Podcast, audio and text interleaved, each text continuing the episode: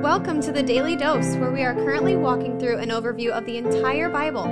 Join us today as we learn the story of Scripture and see God's redemptive plan through Christ from cover to cover. Let's listen to Matt Reisetter, Director of Christian Crusaders and the Cedar Falls Bible Conference. Today we're going to be in Luke chapter 1, verses 18 through 25. In yesterday's text, we pointed out how faithful Zechariah and his wife Elizabeth were, the future mom and dad of John the Baptist. Today we're going to see a little bit more of Zechariah's human side. You remember that Zechariah was visited by an angel and was told that his barren wife Elizabeth would have a son who would be the forebearer of Jesus, the Messiah. And that's where we pick it up in verse 18. And Zechariah said to the angel, "How shall I know this?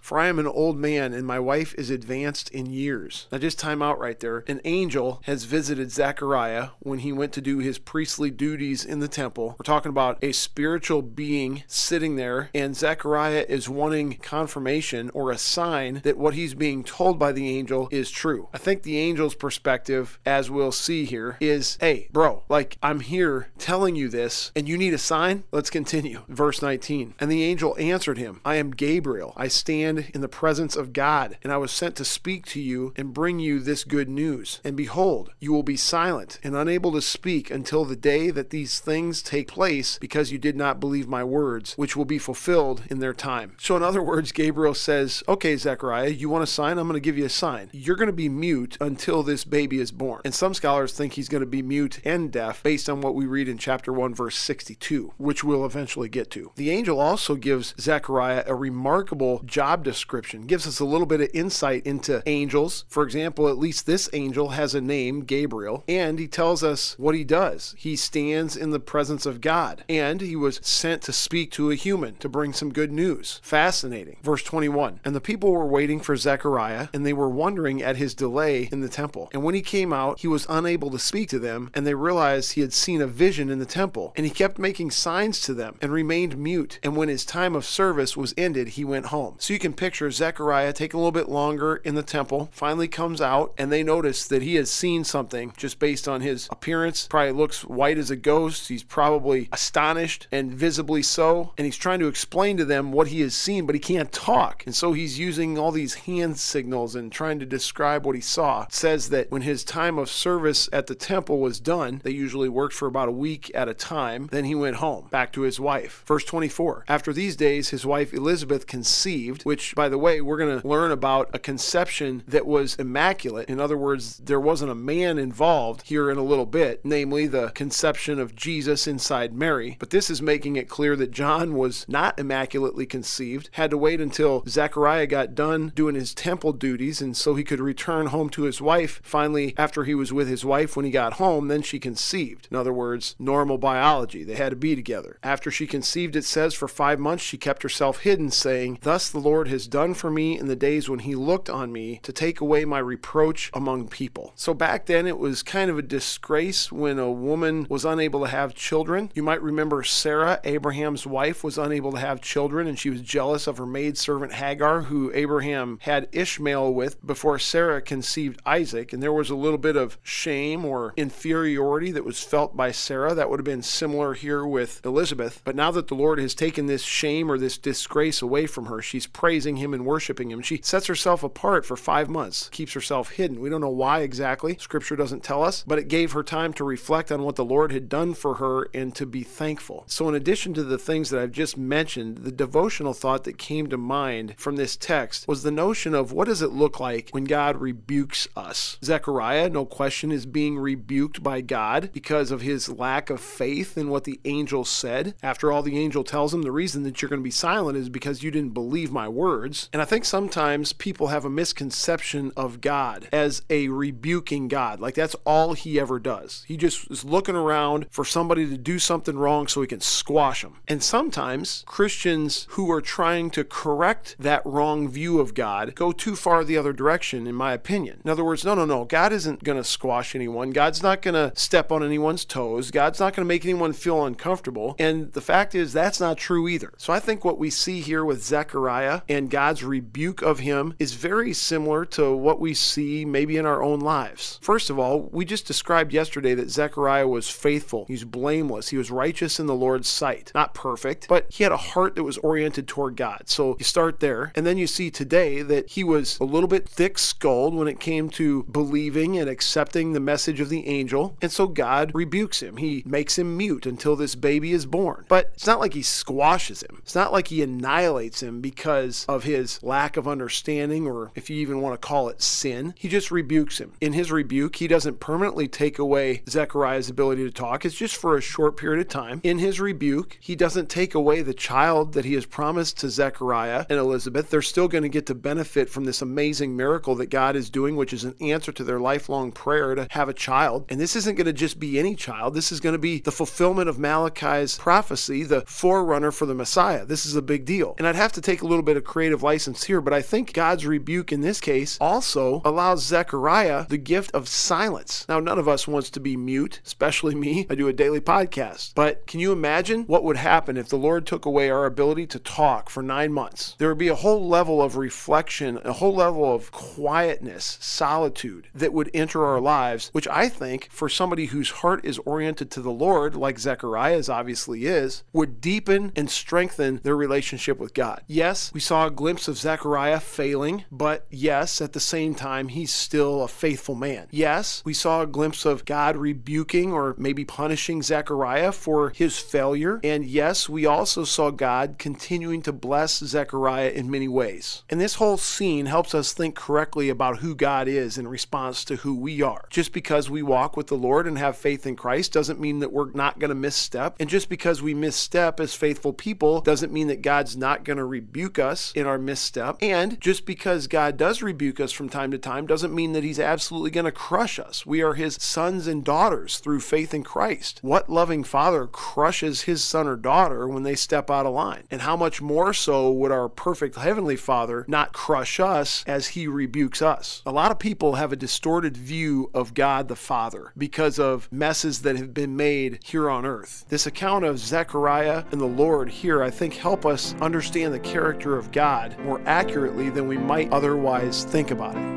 Thanks for tuning in and have a great day. The Daily Dose is a podcast of Christian Crusaders Radio and Internet Ministry. Please subscribe to this podcast, leave a 5-star rating, share with a friend, and prayerfully consider financially supporting our ministry at ChristianCrusaders.org, where you can also find our weekly 30-minute radio broadcast, which is aired on stations around the world since 1936, and where you can listen to our Conversations podcast featuring inspiring interviews with interesting Christians. Special thanks to our 2022 Daily Dose sponsor, The Family Leader. God designed 3 social institutions to shape our lives: the family, the church, and government. At The Family Leader, they're bringing all 3 together to honor God and bless our neighbors. Learn how and join them at thefamilyleader.com. That's thefamilyleader.com. We also want to highlight 2 ministry partners. First is the Cedar Falls Bible Conference, whose conference videos and schedule events are available at cedarfallsbibleconference.com. And please consider joining us for their 101st annual conference from Saturday, July 30th through Saturday, August 6th in 2022. Second, if you or someone you know could benefit from an anonymous online Christian mentor, please visit IssuesIFace.com, which is provided by Power to Change Digital Strategies. Thank you for listening, and may God richly bless you.